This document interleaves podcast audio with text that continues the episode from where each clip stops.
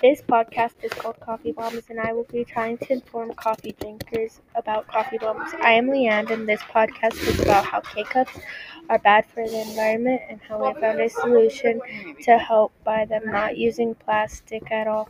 They are called coffee bombs. Now that you have information about this product, let's discuss details and more about coffee bombs. Now that you have information about this product, let's discuss details and more about coffee bombs.